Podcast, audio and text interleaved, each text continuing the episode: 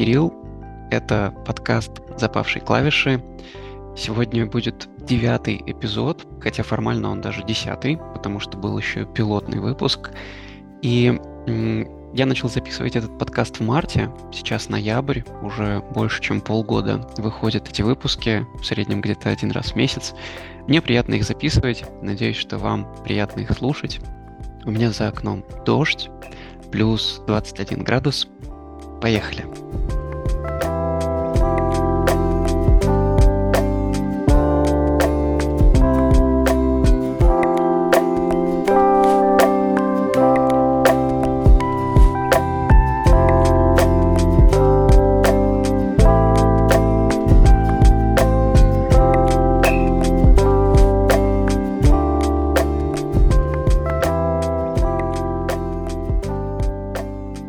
Меня сегодня нет гостя, который бы мог со мной о чем-нибудь поговорить, но э, было много каких-то разных моментов в последнее время в моей жизни, которые показались мне интересными. Я собрал их вместе и сегодня попробую рассказать о них.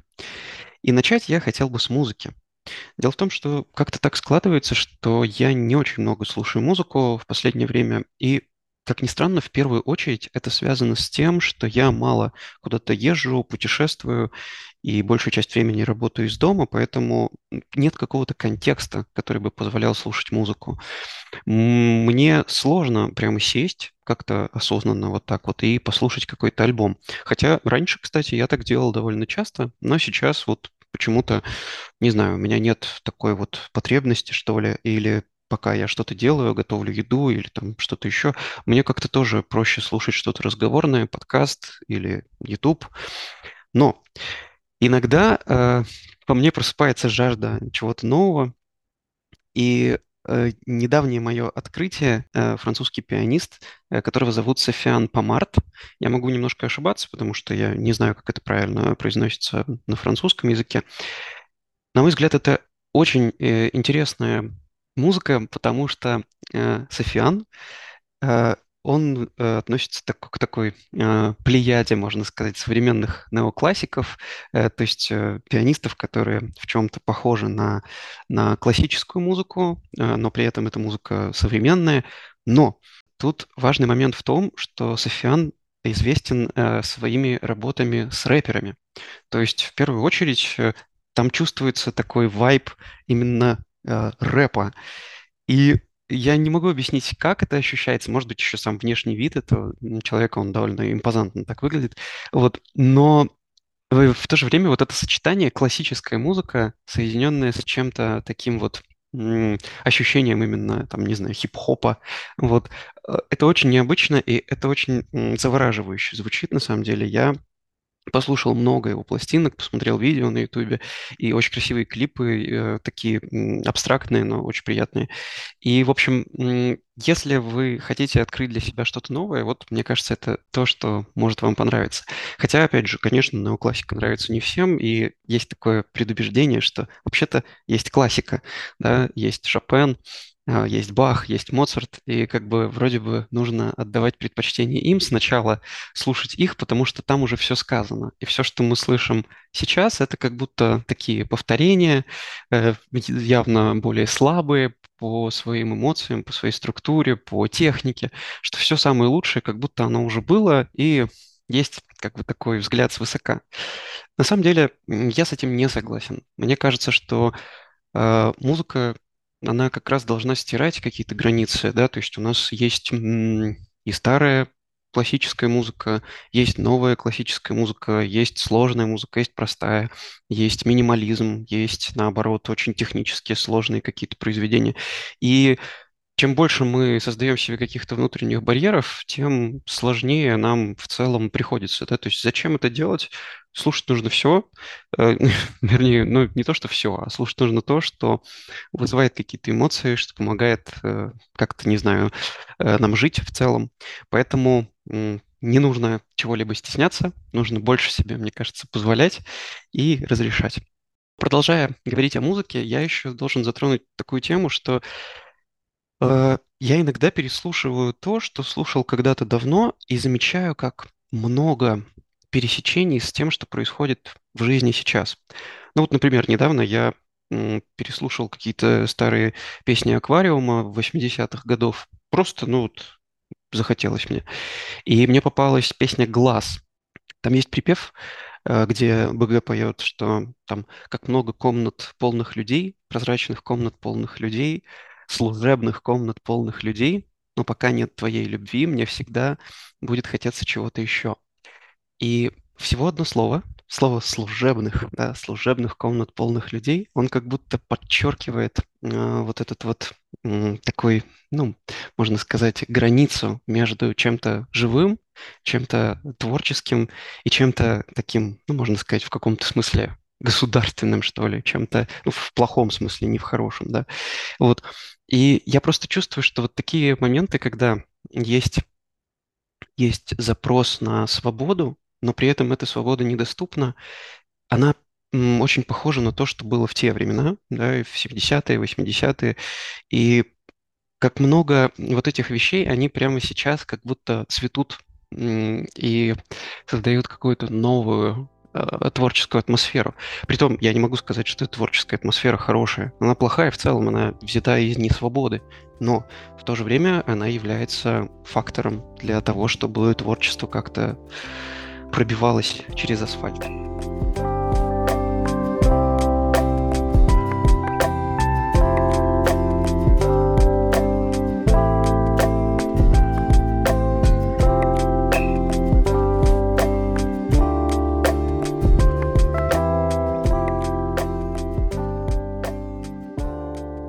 Для того, чтобы что-то решить, чтобы сделать какой-то проект, чтобы выполнить какую-то задачу, нам всегда требуется немножко сфокусироваться. Нам требуется как-то направить свое внимание на какие-то определенные вещи. Э, а другое, да, то, что происходит, как бы немножко отдалить от себя временно, да, чтобы заняться конкретным делом. Многие концепции пересекаются друг с другом. Вот если посмотреть, минимализм отодвигает то, что нам не нужно, для того, чтобы сфокусироваться на том, что нужно. И мы живем в условиях, когда ну, практически все, что нас окружает, оно постоянно пытается этот фокус сбить. У нас есть постоянные картинки, видео, чатики, какие-то, не знаю, просто мысли, которые постоянно зудят вокруг, вертятся. И наш фокус все время сбивается. Мы его пытаемся вернуть, он снова сбивается. И так происходит просто миллион раз за день, каждый день. И мы чувствуем огромное утомление от этого, потому что, ну, как бы никак не удается идти туда, куда ты хочешь, не преодолевая каких-то препятствий. И в целом это нормально. Ну, то есть мы все так живем в большинстве случаев. Другой вопрос, что количество вот этих отвлечений, оно не всегда было таким. То есть в целом э, интернет и там наша сетевая жизнь, она способствует тому, чтобы таких отвлечений было много. И в наших силах да, э, справиться с этим. То есть, по крайней мере, убрать те вещи, которые могут способствовать отвлечению, сделать это осознанно. И можно пойти дальше и попробовать сделать это не только там во внешней среде, да, убрав, закрыв ненужные вкладки, удалив ненужные программы, и там, не знаю, убрав от себя э, шоколадки и все остальное. Но можно э, стараться двигаться к этому и внутри своей головы. Зная, к каким вещам мы стремимся, куда мы движемся, мы как бы стремимся возвращаться к ним, отходить от тех вещей, которые происходят вовне, да, и как бы возвращать свой фокус внимания.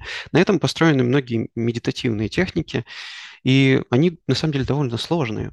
Я думаю, что регулярная практика вполне может помочь с этим. У меня есть небольшой experience на этот счет, а, потому что я пытаюсь иногда делать перерыв просто вот в течение дня и стараться немножко замедлиться, все отключить, посидеть просто там с закрытыми глазами и понаблюдать за тем, куда мысли э, устремятся. Я не сопротивляюсь им, а скорее просто пытаюсь их все время вернуть к изначальному состоянию, то есть постараться сосредоточиться на чем-либо. Кто-то старается сосредоточиться на дыхании. Я, мне, честно, не очень нравится ну, сосредотачиваться на дыхании. Я скорее просто э, пытаюсь э, использовать такую метафору в виде моря. То есть я представляю, что мысль – это волна. Вот она накатывает на берег, я за ней наблюдаю, потом она уходит. И я стараюсь, чтобы как бы не было больших вот этих приливов, да, что в целом была такая линия водораздела, где есть мысли и есть некая моя основная зона фокусировки. Я, безусловно, понимаю, что это немножко наивная вещь, и возможно, что она э, не имеет какого-то смысла, но, возможно, кому-нибудь будет это интересно, и можно попробовать что-то такое. Я здесь действую абсолютно эмпирически, у меня нет какого-то проводника в эту сторону. И я, честно скажу, у меня нет э, большого э, такого ресерча, да, что, который я бы проводил и знал, как правильно. Но я могу отметить, что мне в целом приятно после вот этих практик, я себя как будто немножко чувствую лучше. И вообще я могу сказать, что я в последнее время довольно сильно ограничиваю свою информационную нагрузку, и это тоже мне помогает. То есть э, я учу новый язык, немецкий, да, и плюс у меня все равно остается довольно много работы, плюс я стараюсь читать книги, и какая-то внешняя нагрузка в виде там лент соцсетей, лишних чатов, э, там еще чего-нибудь, она мне просто мешает, и как ни странно, я ничего не потерял, отказавшись от этого. Я удалил Инстаграм с телефона и захожу только иногда, когда мне нужно что-то посмотреть через сайт. И это абсолютно не проблема. Прямо с компьютера можно зайти, посмотреть, там, не знаю, что-то, да, что нужно. И, или с телефона сайт прекрасно работает. Я не публикую сторис, я почти не смотрю сторис, потому что мне просто не, немножко не до этого и, и как-то лень этим заниматься. Вот. И самочувствие от того, что ты убираешь какие-то факторы, которые тебя отдаляют от твоей цели, и ты движешься к ней, они как будто бы немножечко помогают. Ну и плюс э, отмечу еще здесь, что вот э, люди, у которых много различных отвлечений, да, различных источников, которые со всех сторон э, постоянно бомбардируют человека информацией, это одна из стратегий, когда мозгу проще сказать, что все не так однозначно, что мы ничего не понимаем, потому что все со всех сторон вот летит и нет какой-то ясности. И, конечно, ну, на мой взгляд, это тоже очень опасная вещь. Есть такая социолог Дженнифер Эрл, она как раз писала о том, что один из подходов пропаганды в том, чтобы бомбардировать человека бесконечными различными новостями, разными точками зрения, и чтобы он в конечном итоге просто потерял фокус и начал думать, что реально он ничего не знает, что в мире все, все вот э, абсолютно непонятно, и никак не найти здесь истину, ни, ни в чем не разобраться. Нужно просто продолжать э, как бы обновлять страничку бесконечно и завороженно смотреть на появление новых новостей.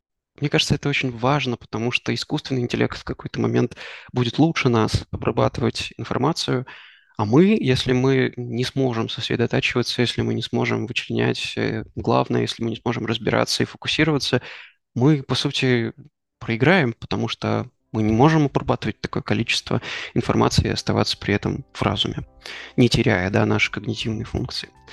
Вот. В общем, сложная и интересная тема. Может быть, э, может быть, вам тоже захочется о ней поразмышлять.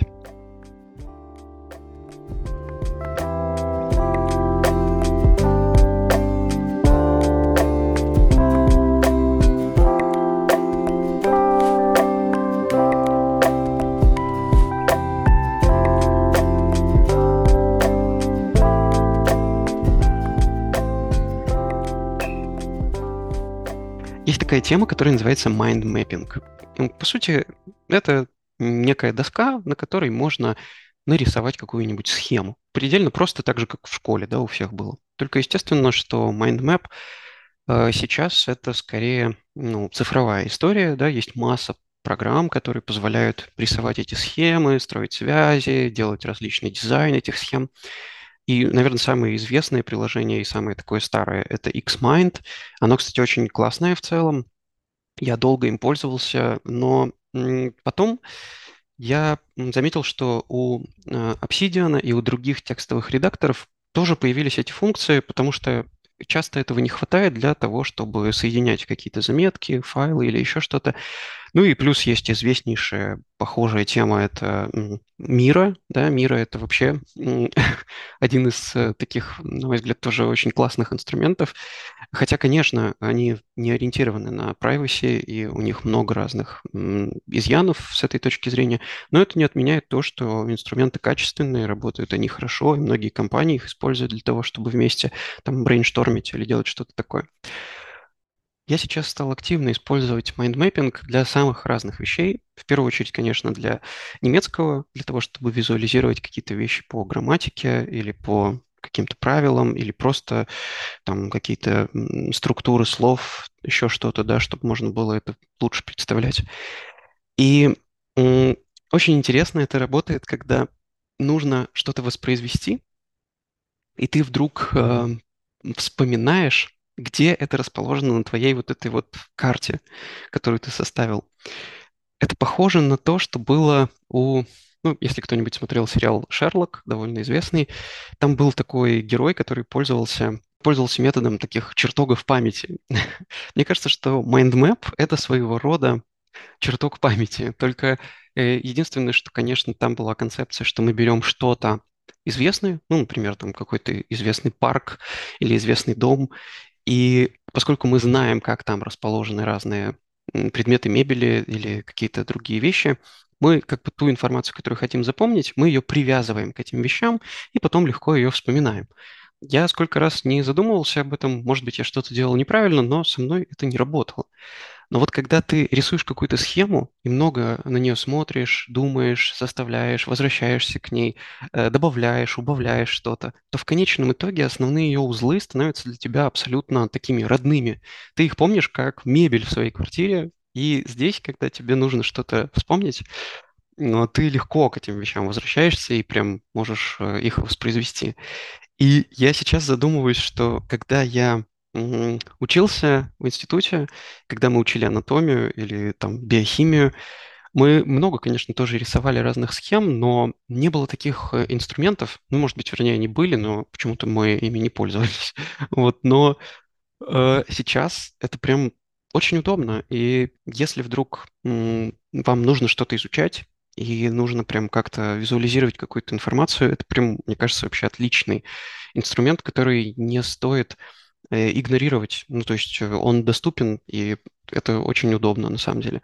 Мира, насколько я помню, работает даже в браузере, вот, но я, конечно, рекомендую более, а, более privacy-focused э, альтернативы, да, такие как Obsidian или Loxic. У них есть встроенная функция Canvas, которая как раз позволяет рисовать разные карты, схемы, соединять их и вставлять туда картинки, вставлять туда какие-то заметки. И, в общем, все вместе это выглядит как некая такая структура.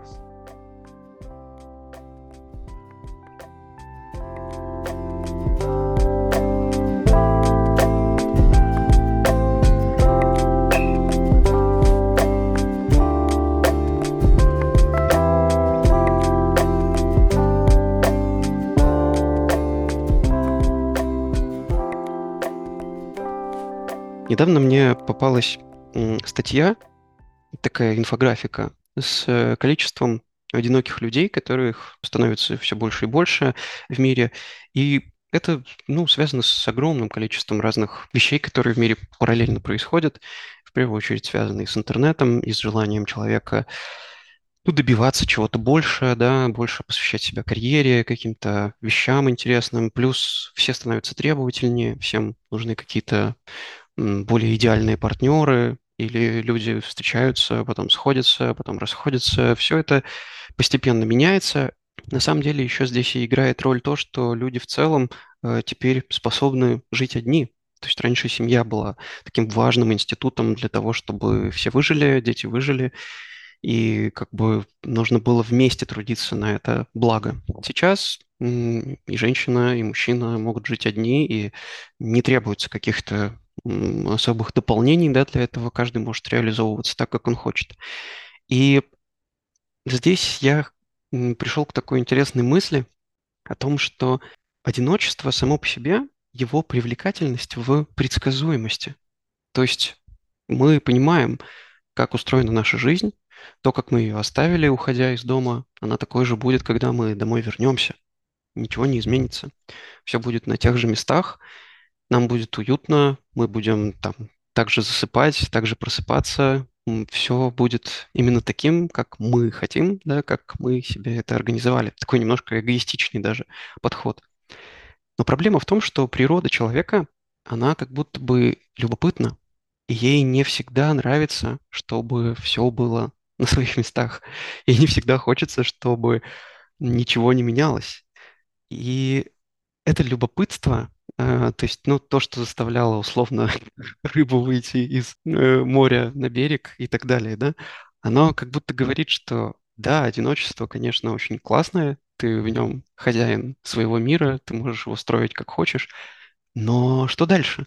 Ну, то есть нет искорки, которая бы формировала вот это вот что-то новое, да, что-то необычное, когда ты уходишь из дома, но возвращаешься, а там тебя ждет еда, или там что-то еще произошло, или ты возвращаешься, и твои планы поменялись, потому что нужно срочно кому-то помогать, куда-то ехать, что-то делать, да, то есть вот этот момент, э, вот эта борьба между такой таким состоянием, когда все предсказуемо, все понятно, и любопытством, а что будет, если э, жизнь будет построена не только на мне, но и на каком-то внешнем объекте, человеке, нескольких людях, да, там, детях и так далее.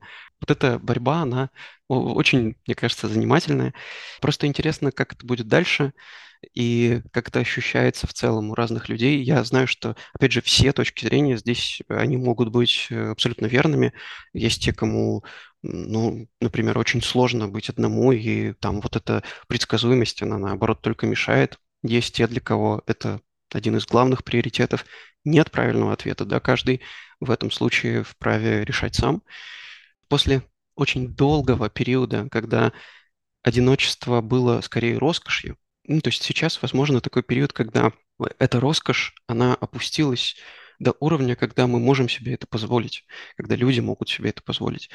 Возможно, что, опять же, может быть, в будущем что-то изменится. Это очень интересно, и очень интересно наблюдать за исследованиями, на самом деле, на этот счет от демографов и от э, э, там, разных исследователей, которые соединяют это с разными факторами, с тем же интернетом, социальными какими-то условиями, уровнем ВВП и всем остальным. Очень-очень интересная вещь.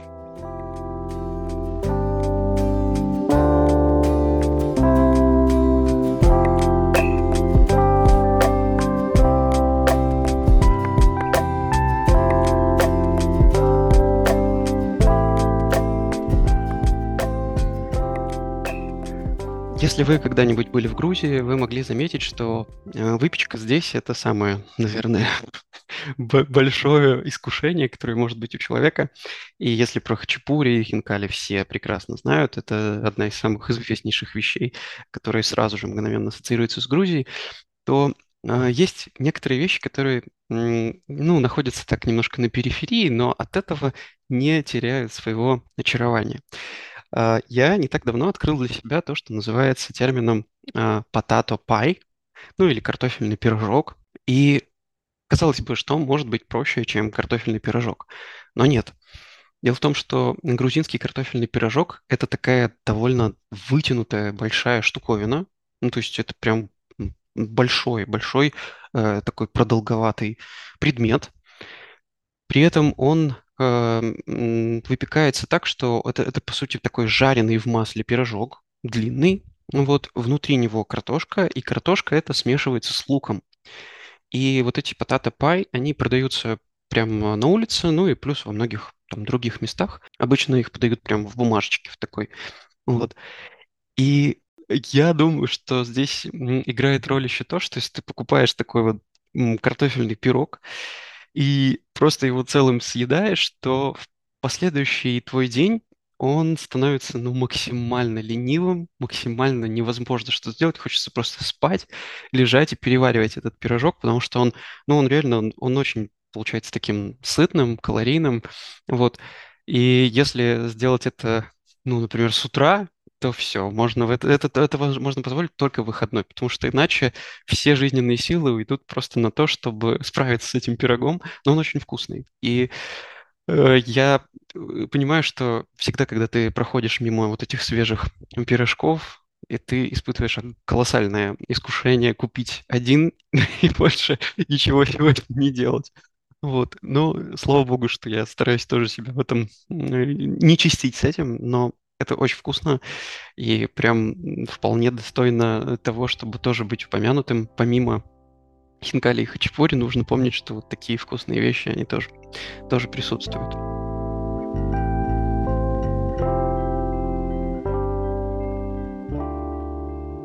Не могу не затронуть тему, которая касается медицины. Э, Я в последнее время сталкивался с пациентами, которые боятся обследоваться. Прям вот страх какой-то, да, пройти обследование то или иное. И вот последний раз э, я разговаривал с женщиной, а, и ее запрос на то, чтобы как-то разобраться с симптомами, которые ее беспокоят, он сам по себе, ну, то есть подразумевает обследование. То есть мы видим, что есть некоторые вещи, ну, которые требуют исключения тех или иных проблем. Притом эти проблемы не являются какими-то жуткими, страшными, смертельными. И более того, э, сама пациентка, она об этом знает. То есть она понимает, что ее проблема не является чем-то страшным или серьезным, и в целом она идет к врачу, чтобы понимать, что делать дальше. Но когда доктор в лице меня э, там проводит беседу, осмотр и дальше дает какой-то результат, да, вердикт того, что да, действительно в данном случае имеет место да, обследование, да, которое может позволить нам понимать, как двигаться дальше. И в этот момент э, я вижу, что сам диалог, да, о том, чтобы узнать э, следующие шаги, он сразу вызывает напряжение. Как будто бы это подтверждает худшие опасения, что что-то дальше придется все-таки делать. И я думаю, что это, ну, такое довольно важное и, может быть, даже весьма распространенное когнитивное искажение, которое на самом деле, ну, оно не приближает нас к тому, чтобы снизить тревожность. Потому что если мы отодвигаем что-то, да, ментально, постоянно говорим себе, ну ладно, в другой раз, ну или ладно, там сказали в этот раз, можно пока там не переживать или еще что-то. Но это же просто, по сути, такая медицинская прокрастинация. То есть я это сейчас не буду обследовать, я не узнаю, что там, я постараюсь просто это куда-то на задний план там в голове задвинуть, но рано или поздно это все равно придется сделать. Рано или поздно все равно придется прийти на это обследование, все равно еще больше переживать, потому что время, которое мы ждали, оно тоже играет вроде бы на руку больше болезни, чем нам. Это из серии тех вещей, которые, на мой взгляд, ну, стоит постараться преодолеть. Просто преодолеть, потому что, ну, действительно, в большинстве случаев обследование, проведенное вовремя, оно либо покажет, что там все в порядке и ничего больше делать не надо, и можно жить спокойно и вообще как бы чувствовать себя еще лучше, либо, если оно что-то выявит, оно позволит с этим справиться раньше. И, скорее всего, это будет, ну, лучше, чем позже. Ну, то есть так просто в, в целом устроено, да, в большинстве медицинских проблем.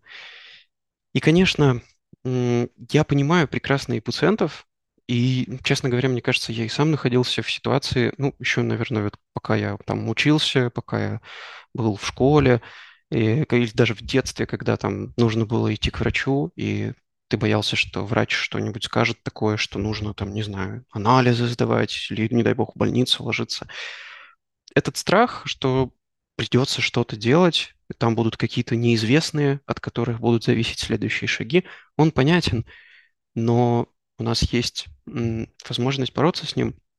Если мы рационально на это посмотрим, вот так вот сверху, то в большинстве случаев этот страх, он просто, ну, такой первобытный, да, это страх перед неизвестным.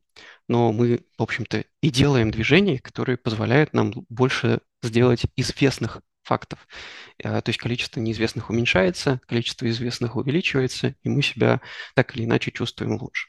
Если у вас есть что-то такое, страхи о последовании, страхи походов к врачу, страхи перед неизвестностью дальнейшей, на самом деле, ну, они в большинстве случаев преодолимы, и если их преодолеть, то шанс как какого-то успеха в этом, он гораздо выше, чем неуспеха. Я рекомендую бороться с ними. Вот. Если в этом есть какая-то проблема, опять же, ну, главное, чтобы можно было доверять врачу, чтобы можно было с ним все это обсудить, э, как-то чувствовать себя уверенно, спокойно, комфортно, и тогда, и, может быть, и страхов будет меньше.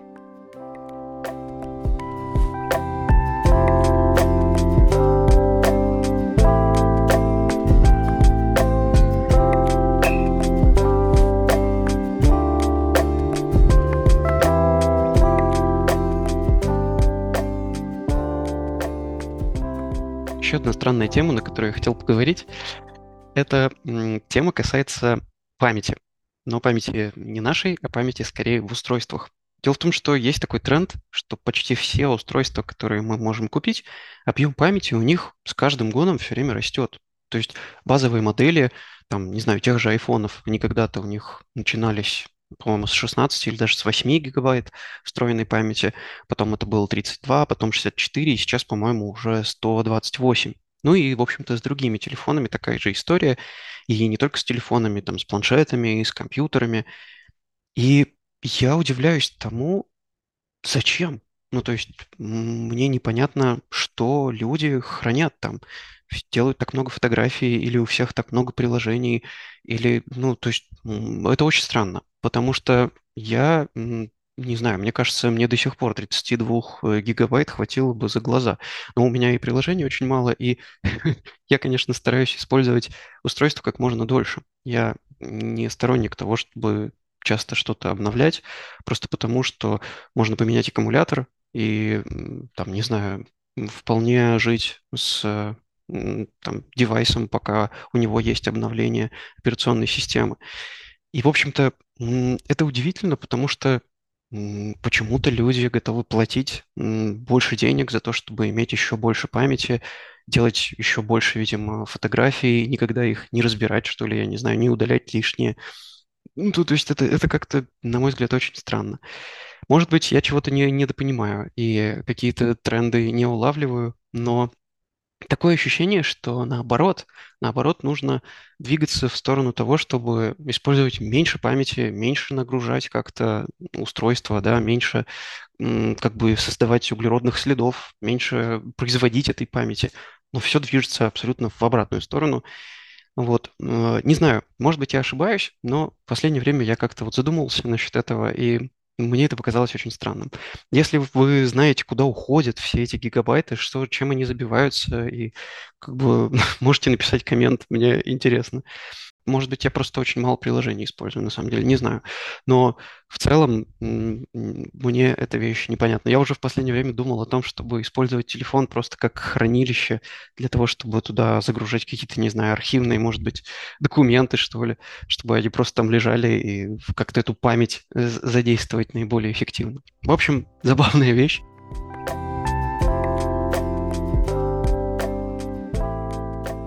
Я все еще лелею мысль о том, чтобы сделать свой собственный сайт. И хочу рассказать, почему я думаю, что это хорошая мысль. А, я не очень люблю соцсети. То есть я понимаю, что это неотъемлемая часть жизни, но мне очень нравится идея собственного сайта. И нравится она мне потому, что сайт — это свобода. Ты можешь оформить его так, как ты хочешь. Там может быть блог, там могут быть подкасты, там могут быть стихи, которые там я пишу. Правда, сейчас пишу редко, но тем не менее. Вот. А, могут быть э, какие-то, не знаю, да все что угодно. Сайт позволяет тебе сделать так, как ты хочешь. Можно сделать там комментарии, да, можно сделать подписку по RSS, чтобы люди могли получать обновления блога или даже получали их по почте, да, то есть э, и это, это ну, такой приятный, ламповый, уютный способ э, ведения коммуникации с внешним миром. И я в целом не умею создавать сайты. Я, ну, я думаю, что я научусь, это несложно. Вот, найду какие-то ресурсы, тем более у меня будет отпуск рано или поздно, и я хочу вот таким, э, можно сказать, хобби заняться и сделать что-то такое. И, ну, то есть мне вообще кажется, что было бы круто, если бы мы больше создавали таких вещей, что если бы у каждого из нас был не профиль в Инстаграме там, или где-то еще, да, а был бы свой собственный сайт, и мы могли бы заходить туда, как, не знаю, как в галерею какую-то, читать о том, что для человека важно, какие вот у него здесь вот ссылки на его там любимые книги, вот здесь там еще что-то. И все бы это было оформлено так, как нужно, и там, не знаю, это можно было бы сделать там в виде самых разных вообще, ну, каких-то творческих, да, э, подходов. Я понимаю, что это утопия, никогда такого не будет, сайты вообще в целом уходят в прошлое, вот, но я хочу как-то посмотреть в эту сторону. И если вдруг вы больше меня понимаете в создании сайтов, можно писать мне на почту, и тогда мы подумаем, может быть, можно будет как-то посотрудничать. Э, я хочу чтобы ноябрь, который вот сейчас идет, и еще будет какое-то время идти, хочу, чтобы он был спокойным. Хочу, чтобы он был не сильно холодным, не сильно противным. И ноябрь это довольно темный месяц, и я хочу, чтобы как-то э, такое вот сезонное эффективное расстройство, чтобы оно прошло мимо вас, вот, чтобы были какие-то радостные моменты, лучики, которые позволяли вам чувствовать себя лучше. Может быть, это будет и мой подкаст одним из таких лучиков. Я буду очень рад. Вы можете меня поддержать на Бусте. Это очень приятно. Можно подарить мне чашку кофе, можно даже две. Вот. Если вам понравилось, поставьте оценку. Если не понравилось, тоже поставьте. И можете подписаться, можете отписаться. Вы своей жизнью имеете право управлять так, как вы хотите. Это очень приятно делать какие-то решения, принимать их. Вот. Ну а я с вами прощаюсь. Я думаю, что в следующий раз э, уже будет очередной выпуск с гостем. Если вы хотите о чем-то послушать на какую-то определенную тему, напишите, не стесняйтесь мне писать. Вот. Ну и напоминаю, что если вы просто слушаете этот подкаст, э, есть мой основной телеграм-канал «Запавшая клавиша», его легко найти. Приходите, подписывайтесь. Я иногда публикую там какие-то посты на самые разные темы, от медицины до интернет-приватности. В общем, а, всем хорошего ноября. Всем пока.